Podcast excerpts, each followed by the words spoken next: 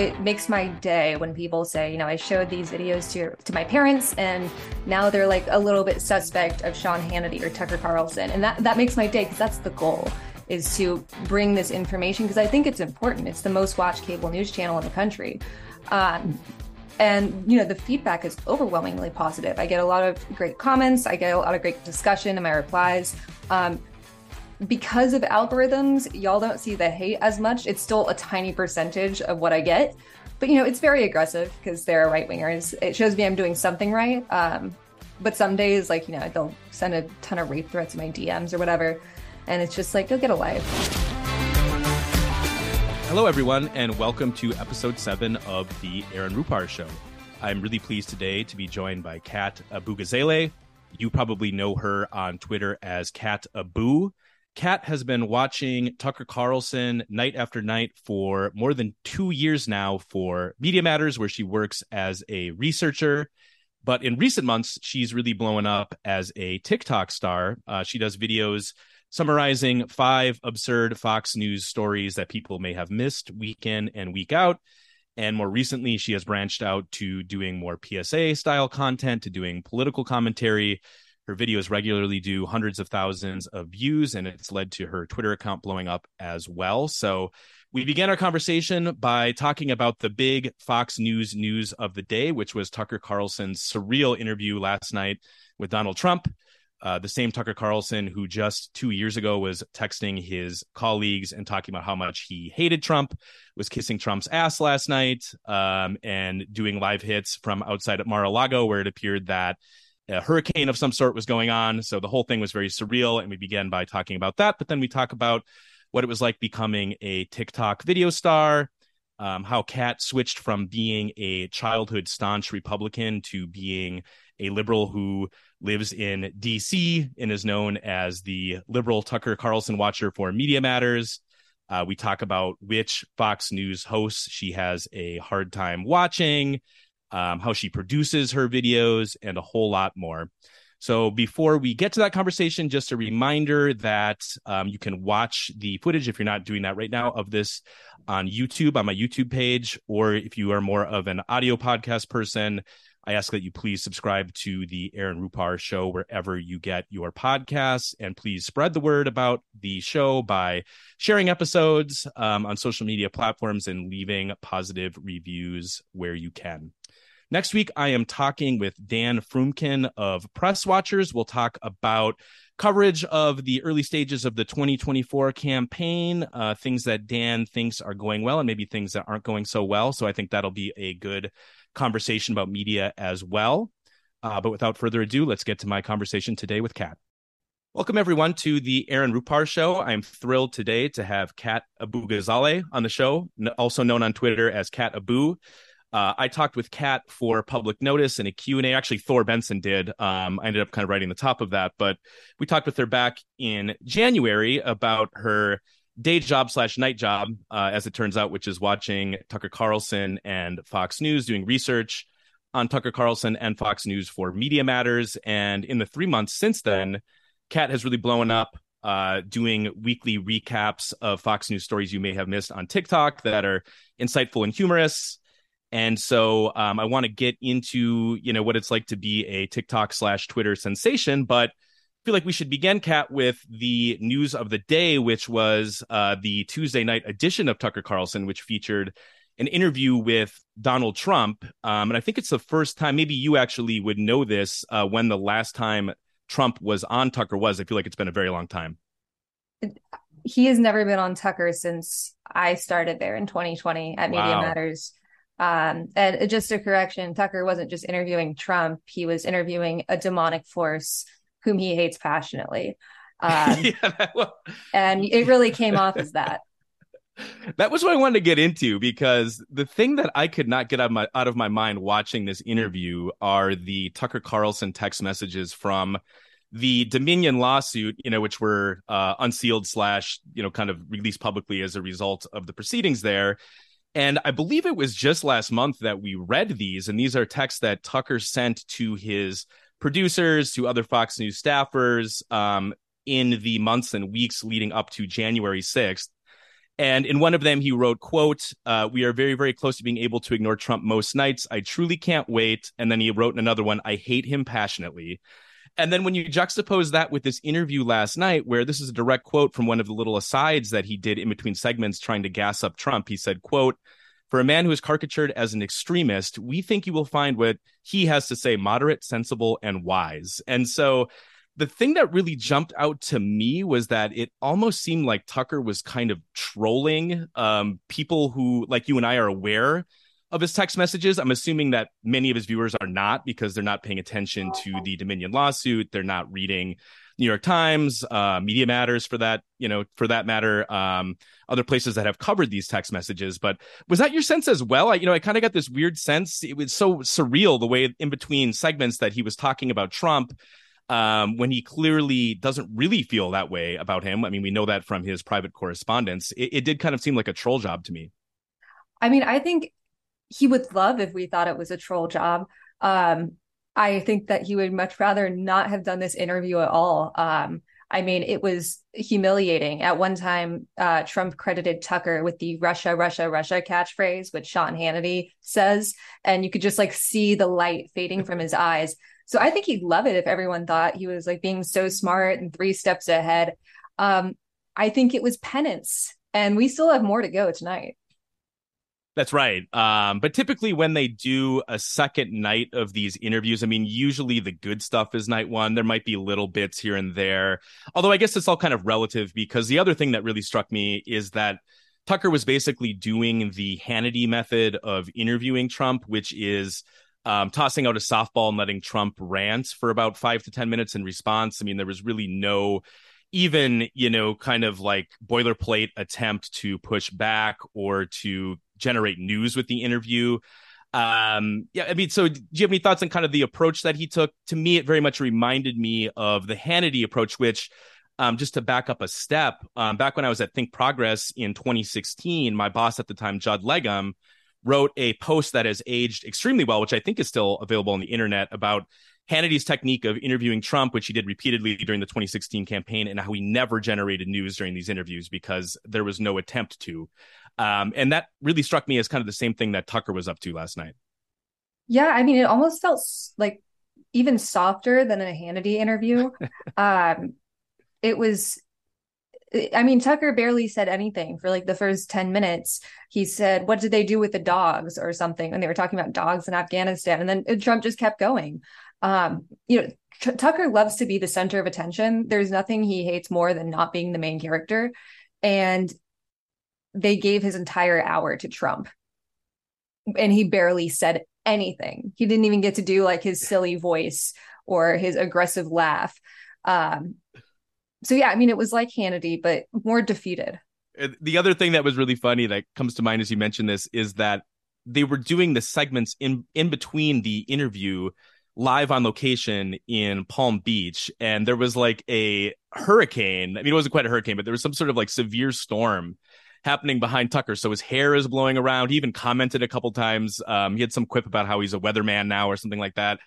Um, so it just, yeah, it seemed like the whole experience was um, kind of aimed at torturing him from having to do this puppy interview with Trump to having to be out in you know kind of borderline extreme weather in Florida doing this show live. Um, it was really um, quite fascinating to watch, um, at least for people like you and I who are really immersed in this stuff. Yeah, and that's another thing is if you're really immersed in this stuff, you pick up on all these things with like the body language and the cadence in his voice and like what he says that you don't really get if you don't watch it every night. So a lot of people were saying, you know, it's the same face he does every time whenever the camera would go to Tucker and like he just looks dumbfounded. It's not the same face. It is not the same Tucker face from like the live Tucker reaction box. There is something oh, yeah. different in his body language. And I hate that I can tell that but it's there. It's it's not the same.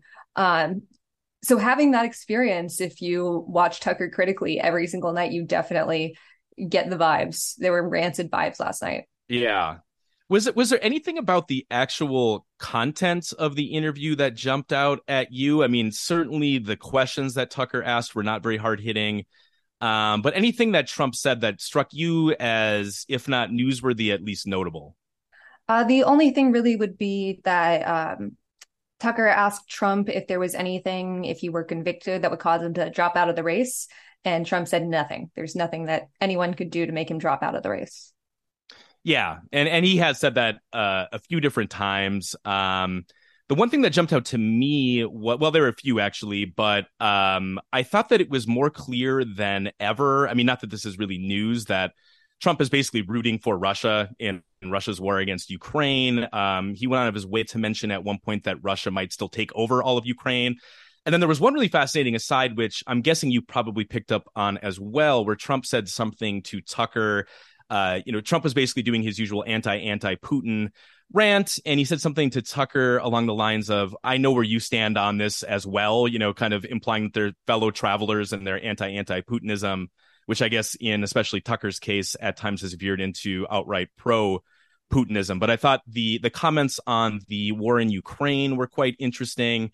And other than that, I mean, I guess as you kind of alluded to, um, this was perhaps even softer than a Hannity interview. So there's always kind of little bits in the Trump rants. Um, he led the interview by talking about his arraignment in Manhattan, and of course, we got a Sir story with tears. Um, it was the you know the um, kind of the shot chaser of not only a sir story but also people crying, where he was saying that the jail workers who processed him ahead of his arraignment were bawling as he was processed because they were so sad over it. So um, those were a few highlights for me, at least. Anything else jump out to you that we should at least touch upon before we move on?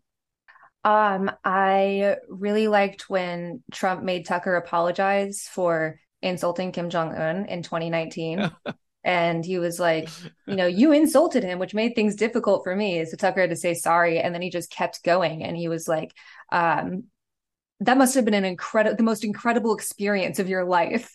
And oh, Tucker oh, had right. to be like, sure yes, because to back up, when Trump went to North Korea, or at least the DMZ area, and I, th- I, believe he briefly stepped over into North Korea, which I've actually um, been up there to the DMZ, and they do have buildings right on the border that are kind of shared between the two countries. And so, depending on the day that you're there, technically you are in North Korean territory for in you know some of these areas right on the border. And so, when Trump did this trip up there to do his you know handshake with Kim Jong Un, Tucker Carlson went with him, which I had forgotten. You know, that's one of those things when you when you um, metabolize this much Fox News and Trump world stuff, um, it can be kind of in your brain, out your brain, because you know your brain only has so much storage space. And I had forgotten that during that trip in 2019, Tucker Carlson was like right there with Trump as he's meeting with Kim Jong Un, which was so random. Um, that was before you were covering Tucker. I'm trying to remember if he he didn't do any like broadcasts on that trip. I don't think, um, but he was there, and Trump reminded him of that.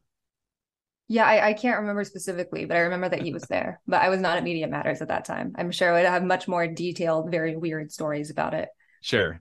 Well, let's talk a little bit about um, you and kind of blowing up as you have in the past few months. Um, was becoming a TikTok sensation on your 2023 bingo card? No, no. It's really weird because I don't even use TikTok as like a consumer. Um, so it's been very interesting, and I can't believe people want to listen to my little rants about Fox. Yeah. And so, how did the idea for the, I, I believe initially you were doing kind of the five stories you may have missed, which, um, your shift just to kind of back up a step here is a you know nighttime shift. So you're basically covering um like the five through laura is that correct? Yeah. And yeah, sometimes and, gutfeld occasionally. And then so occasionally you are incorporating um, a lot of your your video content does cover those primetime shows but you're also dipping into the dayside stuff a little bit as well. I mean sometimes there can be gems for you in terms of absurd fox stuff that happens on outnumbered or outnumbered overtime which are the harris faulkner shows um, you know the other content outside of fox and friends tends to be more of the quote unquote news side um, stuff, which is a little more straightforward than like the primetime commentary or even like the five is. But how are you metabolizing that much Fox News? I mean, I know you're obviously watching the primetime stuff, but are you just kind of picking up on clips here and there from the daytime stuff and then going back and grabbing those clips you're you know on your own if you need them for your TikToks? Yeah, mostly. I mean, our day shift does a great job of, you know, monitoring everything happening during the daytime. So sometimes it's you know, a coworker put something on Twitter and I'm like, wow, that's nuts. I want to put that in there. Or it goes on our website, um, or I'm looking through, you know, what's been flagged in our internal channels and think, hey, that would make a fun thing to talk about. Um, but the great thing about being at Media Matters is you have all this infrastructure and these great people that you're working with that support all sides of the equation, whether you're working on Alex Jones or the Spanish language part or, you know, night shift, uh, you can get resources anywhere. And is so are the TikToks that you do, is that kind of a Media Matters product or is that something you're doing on your own? No, my TikToks are completely my personal account. All of my social media accounts are personal accounts, not associated with uh, Media Matters, my employer's views, nothing. Yeah, because does Media Matters have a? Uh, yeah, yeah. Well, that's that's a disclaimer. Um, I guess these days I don't have to do that because I don't have an employer. But um, certainly when I was at Vox, um, there were times where I had to specify that my views were my own. But um, I would just want to ask you. I don't know how of interest this is going to be to kind of the broader listeners and viewers of this podcast, but myself as someone who works in the video space a little bit, I am really impressed with the production value of your TikToks because um, not only are you doing kind of commentary to a camera and you're um, splicing your commentary where you're doing kind of like sound bites, so there's editing that goes into that, but then on top of that, you're incorporating graphics, you're incorporating video clips. Um, so just give me like kind of a 30,000 foot view on how you're producing these, how time consuming it is, because um, you know, I do kind of minimally produce videos at times where I'm doing, you know, like frames with chyrons or, um, you know, cross dissolves, things like that. Um, I'm very basic. Um, I'm not a video producer, but even just doing very basic production can be time consuming. I'm guessing for you, it's gotten more efficient as you go because you're doing more and more TikToks, which we'll get into. You're not just doing the weekly recaps, but you're doing more kind of like PSA style TikToks, um, you know, just news commentary. But you know, what what does it look like for you to produce one of these videos? Well, before I did these for like the since 2020, I guess at Media Matters, I was making, you know, supercuts and videos about the week, but nothing on camera. I've been video editing since I was a kid. It's just like a hobby. And then Media Matters offered to get me a Premiere subscription. So I didn't have to keep making fake emails for free trials.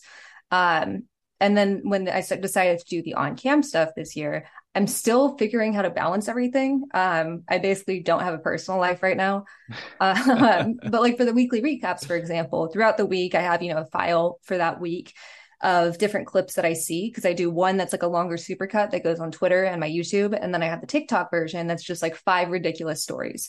And so I get those clips. Usually, a lot of them I happen to do on Thursday because there's a lot of stuff happening during the week. And mm. then I wake up at like 6 a.m. on Friday, put all my clips in, move all of my furniture out of the way, film it on my phone, usually like two or three takes, depending on how tired I am. And then uh, after that, I just plug it in Premiere. And I have a lot of people ask why my TikToks look so smooth. And it's because I don't use the TikTok app.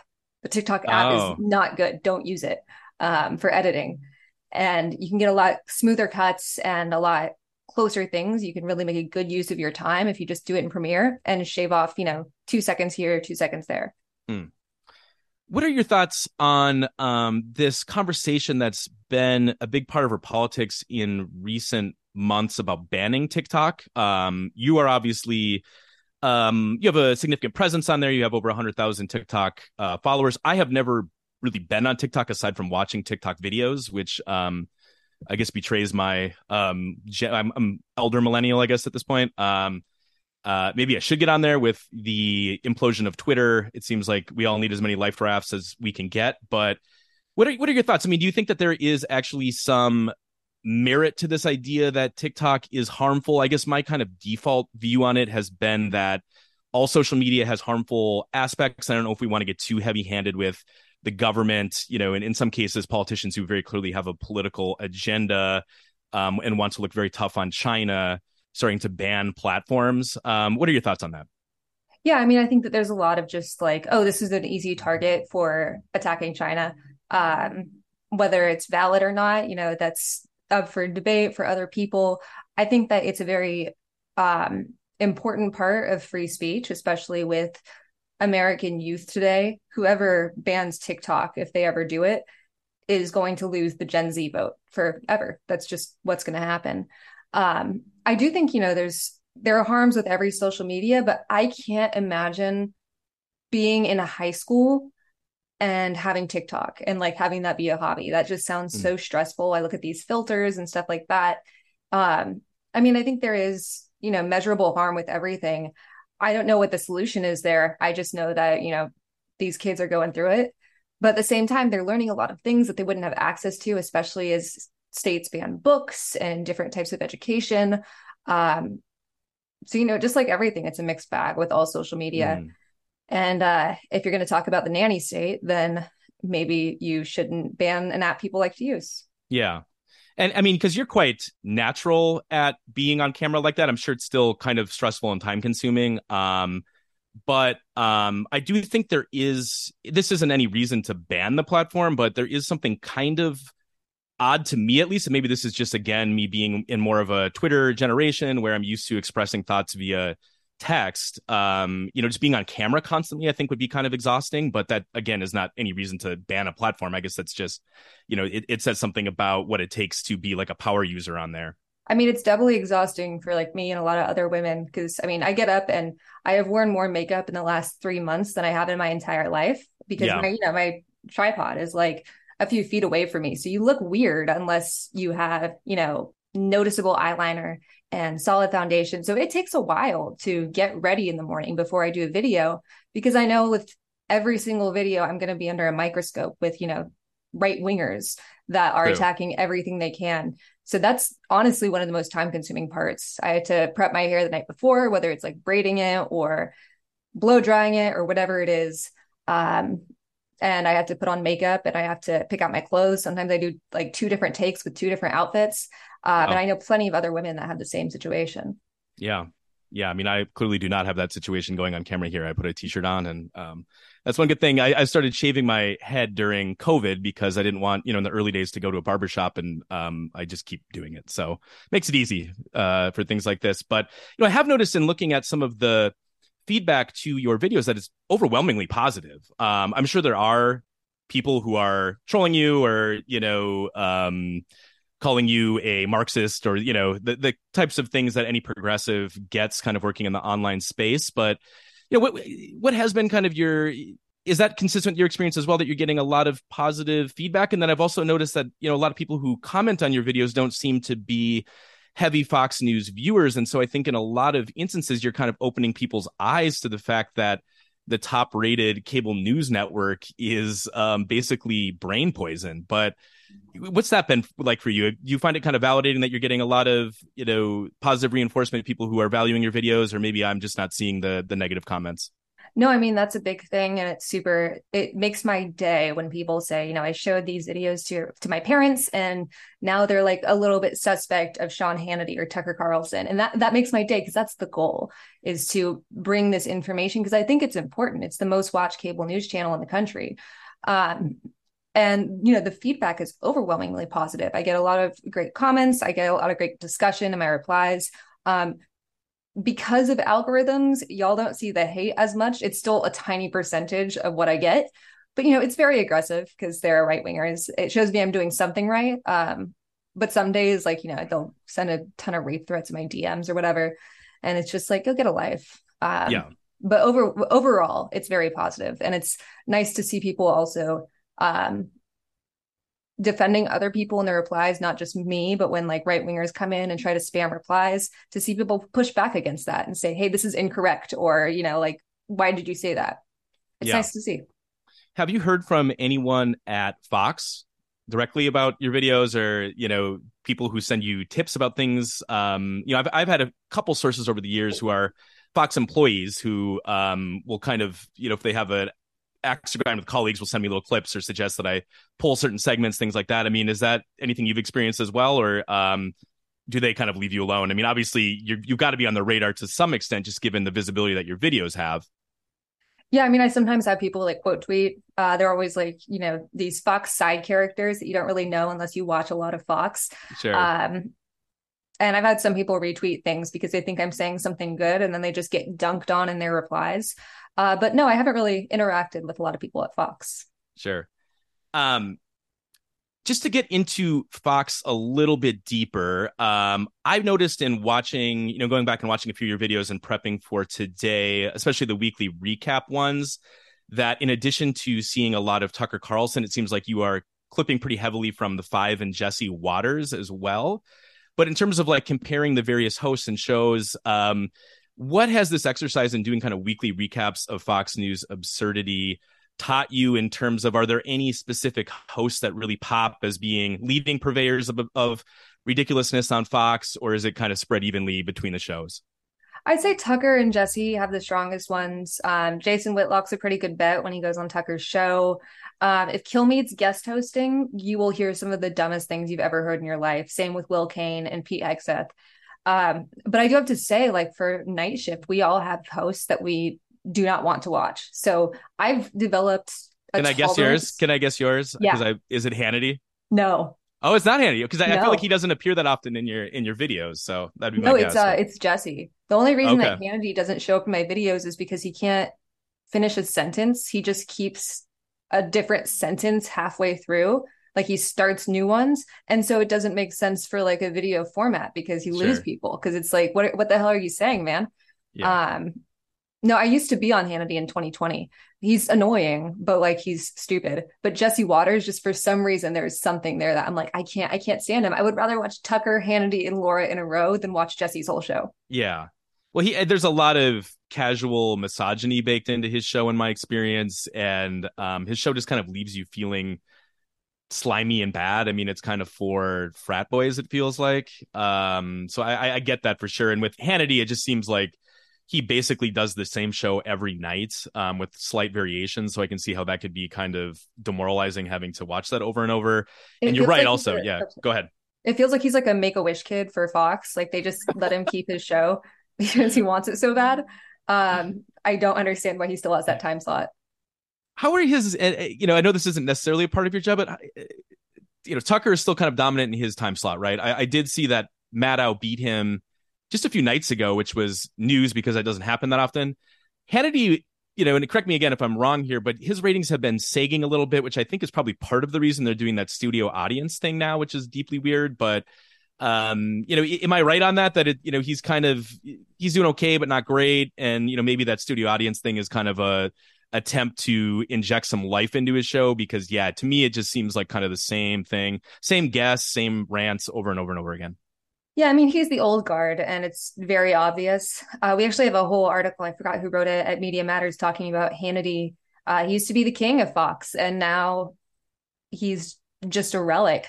Um, you know, Tucker overtook him almost instantly, and Five is now the Five and Tucker are neck and neck for the 1st mm-hmm. top spot every week. Um, and then you have Jesse, who came in, and for some reason, people like that. And Hannity's just been doing the same shtick, saying the same things.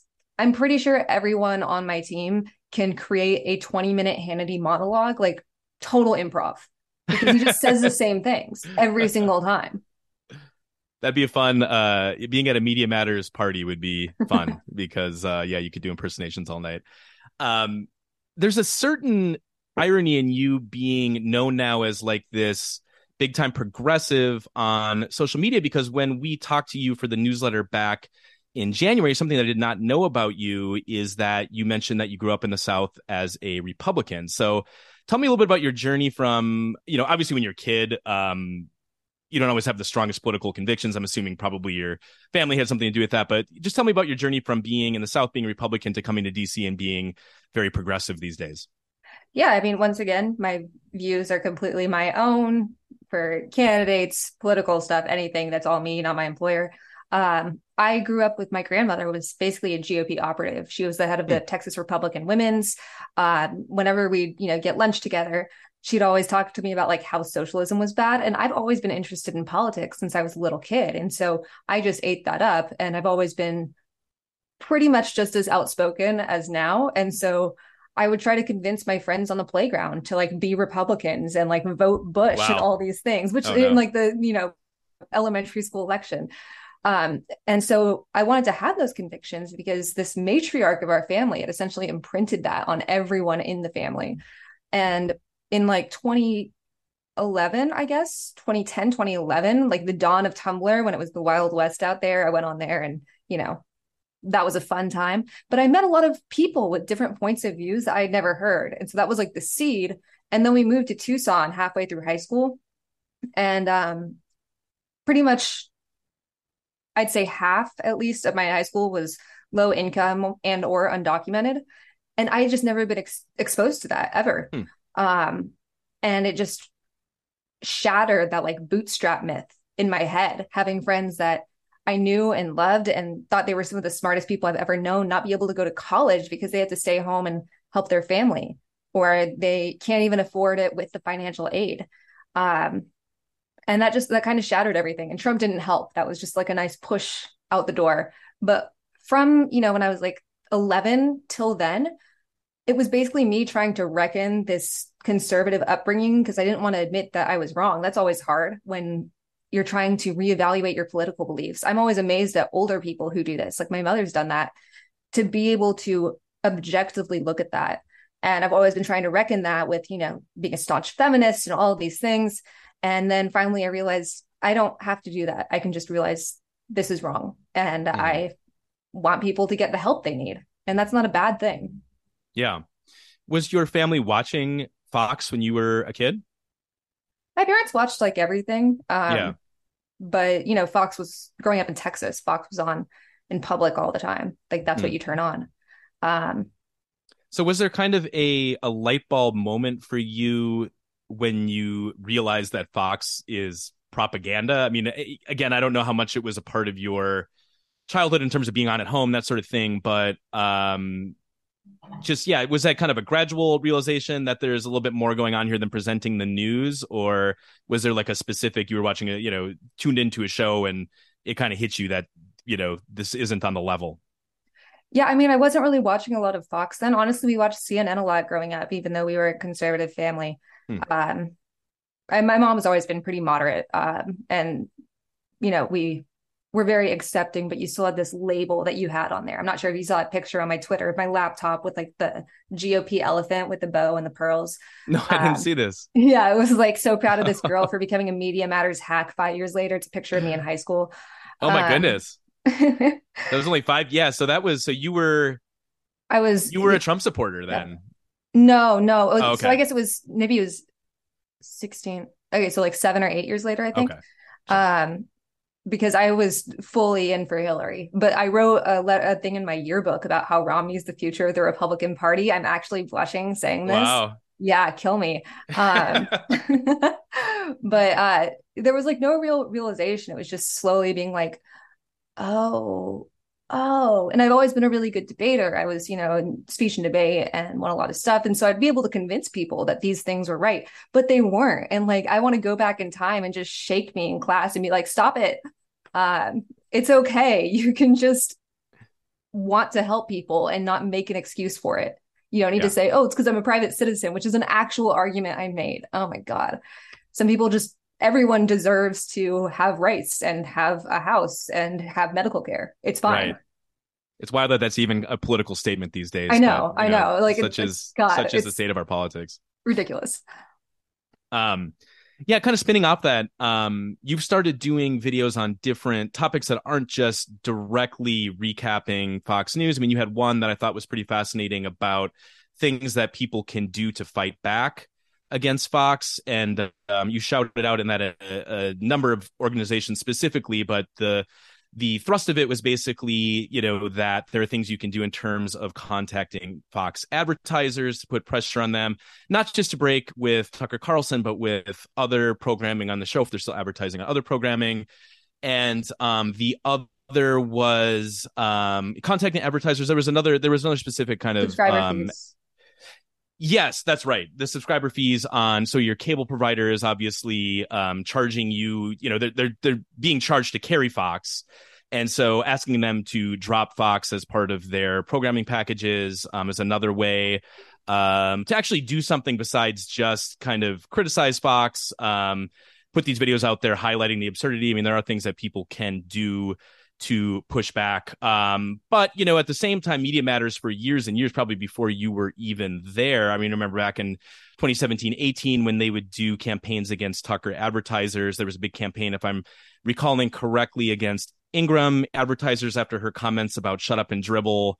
Um, which she said, you know, when LeBron James had expressed some sort of political viewpoint that I think was basically anti-racism um and it doesn't really you know these shows are still on the air obviously so i guess you know what is your like uh, how viable do you think campaigns like that are is it just sort of you know, with in your mind, a sense of this is the one thing that people can do, regardless of how um, successful it may end up being? Or do you really think that, you know, these campaigns, which may not have had success in the past, if there's enough buy-in, enough awareness about what people can do, um, especially on the consumer front, that they could force some change or at least, you know, some shred of accountability um, from Fox executives?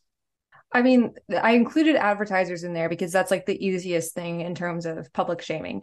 But Media Matters advertise like campaigns against Fox advertisers have been wildly successful. Mm-hmm. Here's the thing though, Fox could lose all of its advertisers and still come out wildly profitable because of subscriber fees. They had the highest subscriber fee after ESPN. Hmm. So that's the big thing is talking to cable providers, making it an add-on like HBO or Starz. And I think with enough pressure saying you're going to drop cable unless Fox is an add-on. Hmm. I think that's the most viable way to get Fox to cut back on its misinformation or at least limit Fox's exposure. Um, and the way that it can just survive off of your dollars, even if you hate it.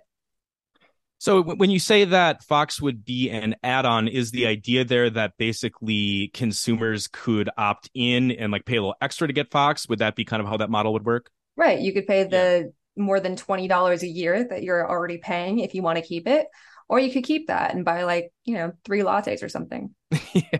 or depending on where you live yeah because i mean and i guess when, when you say that um, the campaigns against tucker have been successful um, there have been a number of advertisers who have severed ties with him um, have some of them come back over the years though i mean i i can imagine a situation where some of these advertisers if they're under pressure back away, but then when the heat cools down a little bit, they come back. Um, is that something that Media Matters tracks? Um, I can't think of a specific one. You'd probably have to ask um, some other people on our team. But yeah. the advertisers now, I mean, it's basically just like erectile dysfunction drugs, my pillow, and then weird ads for Facebook groups. Um, it's gotten really weird over the last couple of years. And yeah. uh, but with Tucker, it's more of a the advertising revenue for him um, obviously matters, but when his ratings are as strong as they are, is there kind of a sense? Do you think among Fox executives that it's worth it to have him on TV? You know, even if the ads he has to sell are kind of these lowbrow ads, just because of the the audience that he's tapping into. Oh yeah, absolutely, and it keeps yeah. people on for Hannity or Laura. It puts people on Jesse's show, um, and also he's the face of their streaming service, Fox Nation, mm-hmm. and he has two shows on there. So it doesn't really matter if he's not getting advertisers because he's bringing people to Fox in general. Yeah. So, and so then does that lead you to the conclusion that maybe the most effective way to go is more of the pressuring cable companies instead of advertisers or more, more of an all of the above approach, do you think? I mean, there's a lot of work that can be done with advertisers, but a lot of it's already been done. Um, mm. I highly recommend people drop their cable service unless they're allowed to opt out of Fox. Hmm. Um, just with the last couple minutes we have left, I'm curious what is in store for you as we go forward, especially with your TikTok videos. Um, it seems like they are. When I say TikTok videos, obviously they're on Twitter as well. Um, they are mm-hmm. kind of like shot in a way for TikTok, but you repost them, so you can find them on Twitter too, even if you're not on TikTok. But what are you hoping to kind of branch out into going forward? I mean, is it something that's just kind of unfolding organically for you in terms of, um, you know, you, you've kind of dipped your toes into doing political commentary a little bit, doing more PSA style stuff like we just talked about with what people can do to fight back against Fox? Or are you kind of planning specific content um, as we go forward this year? Um, I'm having a lot of fun doing longer form content on YouTube. Uh, that's been a blast to do. So I have a lot of stuff in the works for there. Um, I've got a fun explainer, fun used very liberally, um, about white Christian nationalism that'll probably be out in the next two weeks. Um, but that's been really fun to be able to just like talk and go, do a deep dive into something and have all of that right there, a good explainer that you can point to if someone needs it, like the Mike yeah. Huckabee one I did. I was just gonna, yeah, just to touch upon one specific one. You have done a multi-part um, explainer on these Mike Huckabee ads. Um, so just with the couple minutes we have left, kind of briefly explain what these ads are and how you unpack them in your videos. Uh, the Mike Huckabee Kids Guide is an ad that goes on Fox a lot. And usually, right after they talk about like liberal indoctrination, and it's actual indoctrination. So, the ones that I've covered are like the Kids Guide to Cancel Culture and Free Speech, the Kids Guide to Race in America, the Kids Guide to President Trump. Um, there are a lot of kids guides, and they're all horrible. And I mean, the Kids Guide to Fighting Socialism literally just has a page that says capitalism good, socialism bad on it, just yeah. right out there. It just goes for it. Um, well, isn't and, the idea that these these are free, but they but they're not some, free. Yeah, yeah. Oh, I need to cancel the ones for the new one. I just thank you for the reminder because um, I got three others this month. They're not free. It says they're free, but you pay a dollar actually for shipping and handling, and then you pay a second dollar for a second patriotic children's magazine that Mike Huckabee has, and then if you forget to cancel. You have to pay him ten dollars per kids guide. Um, no, sorry, twenty, I think, per kids guide per month. Wow. And also, they try to get you to like get another thing, and you think it's free, but then they charge you ten dollars. I've given Mike Huckabee like thirty dollars at this point, and I'm oh, no. really mad about it. Well, at least maybe. Well, I guess these are for your your personal TikToks as well, so you can't even you know ask Media Matters to cover that for you. Yeah, it's Mike Huckabee hates me. He's bane of my existence at this point. I see him when I close my eyes. Yeah, and you know these are the ads that run on America's most watched cable network. So, um, and it's only you know, a matter of time before we see them in Arkansas schools. So, wow, yeah. Well, on that note, uh, Kat, thank you so much for joining. I really appreciate your time. And if people do want to follow you, I know that your, um, I'm guessing most listeners know who you are, but your pin tweet kind of can direct directs people to all of your different platforms. And what is your handle on Twitter? Abughazaleh Kat. Uh, I know it's a pain in the ass to type, but it makes people learn how to spell it. Yeah, and I think I think if you enter Kat Abu into the search bar, it will It'll pull up, up your yeah, yeah. So thanks again. Really appreciate it. Thank you so much. That does it for today's episode of the Aaron Rupar Show. Please subscribe to the show wherever you get your podcasts and also follow me on YouTube to watch the footage of the show each week. You can find me there at the Aaron Rupar Show. New episodes drop every Wednesday, so be sure to check out your feeds each week for a new installment of the show. And thanks for listening.